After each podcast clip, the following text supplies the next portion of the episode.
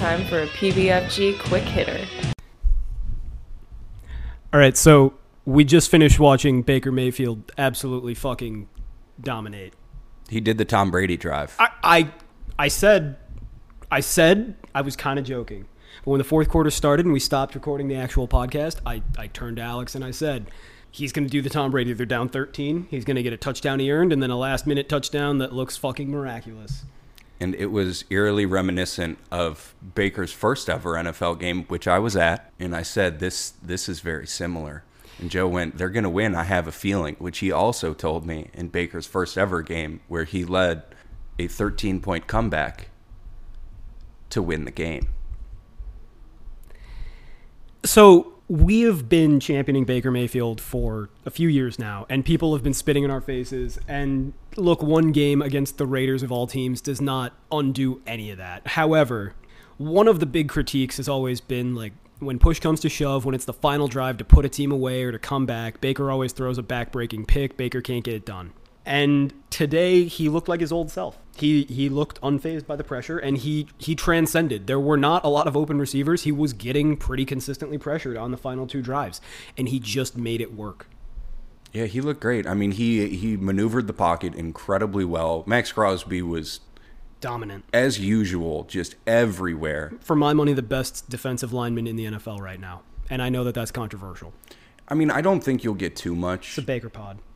Um That was it was just clean, man. He was confident, he was slinging the ball, it was downfield. Yeah, maybe the Raiders weren't playing the smartest of defense, and that defense is atrocious.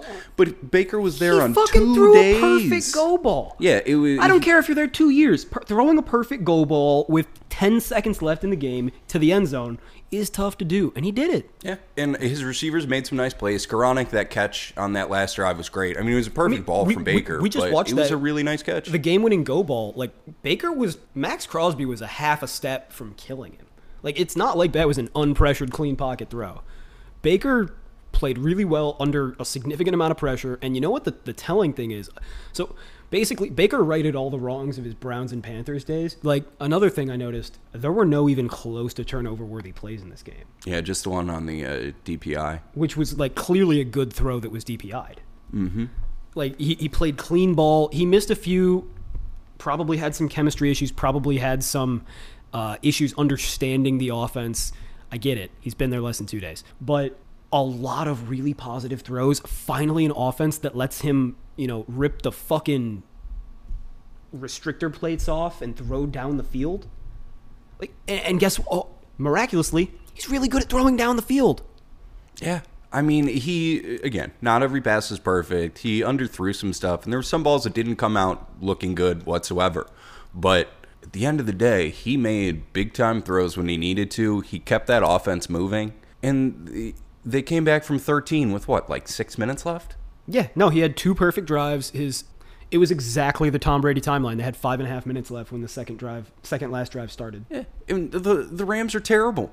We've been talking about how they're Well, probably the worst team in the I mean, NFL his right now. starting wide receivers were Ben Skowronek, who is six foot three, Jarvis Landry, and then Van Jefferson. yeah, like I mean, they're they're guys that should be playing in the league. Ty, But Ty Nsekhe is on his third team this year, coming off of two practice squads. He's 38 years old. He is their starting left tackle right now. yeah, it's tough. He joined the team two weeks ago, Their team is very bad. or not two weeks ago, maybe four weeks ago.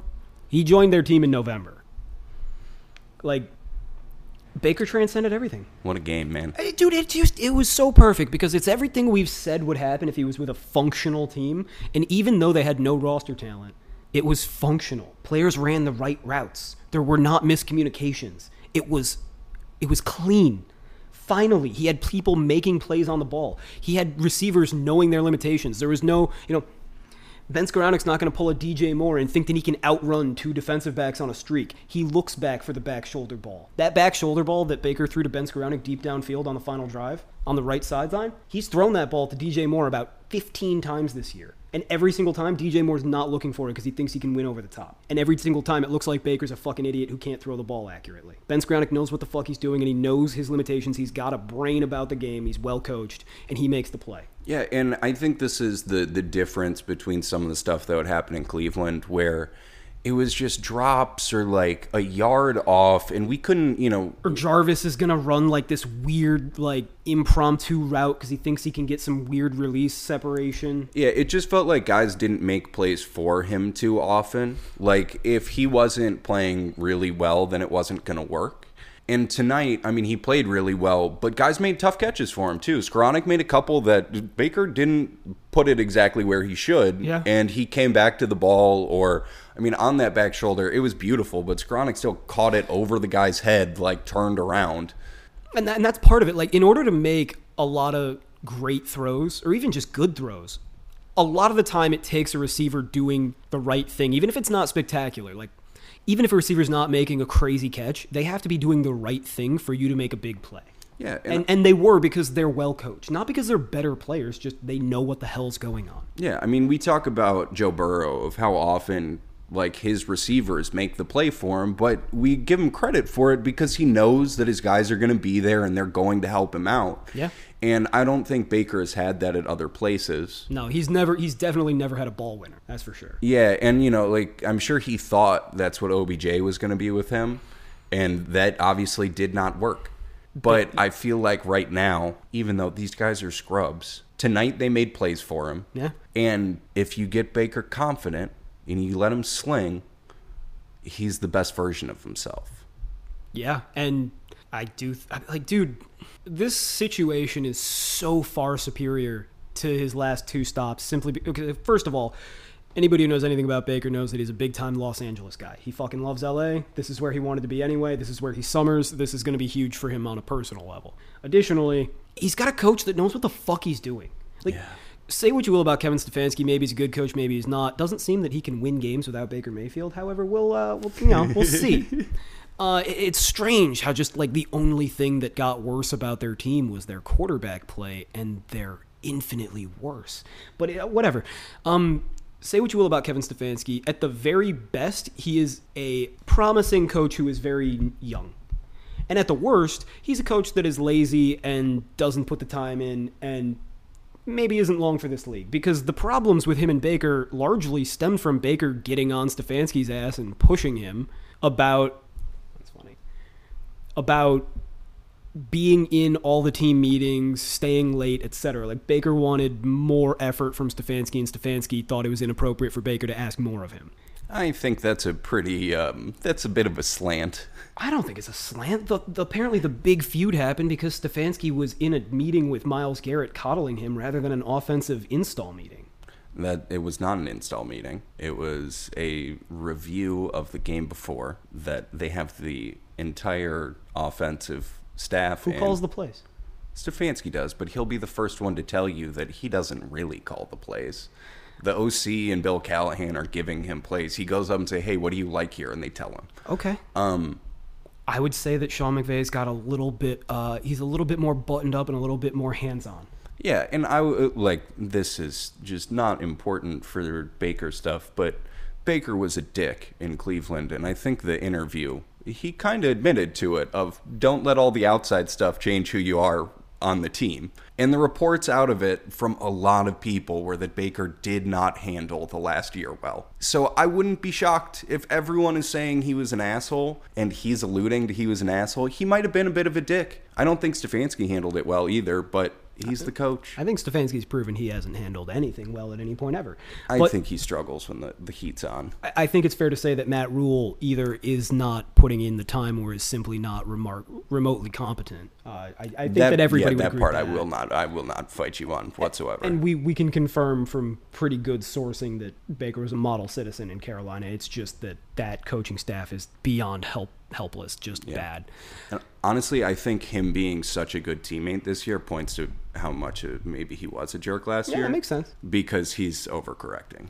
Either way, we've said all along if Baker could just get some competent, not even good, not even special, just like reliable and consistent help around him and some coaching that makes sense and plays to his strengths, he would look really good. Yeah, because And- and he Baker's his own worst did. enemy, and he gets in his own head and starts trying to be hero stuff. But if you get him into a spot where he's comfortable in the game he's playing, he's really fucking good. Well, and like why do we love Baker Mayfield? Because he is one of the best quarterbacks in the NFL at throwing that deep to intermediate ball. Mm-hmm. That ball that's like 17 to 23 yards downfield.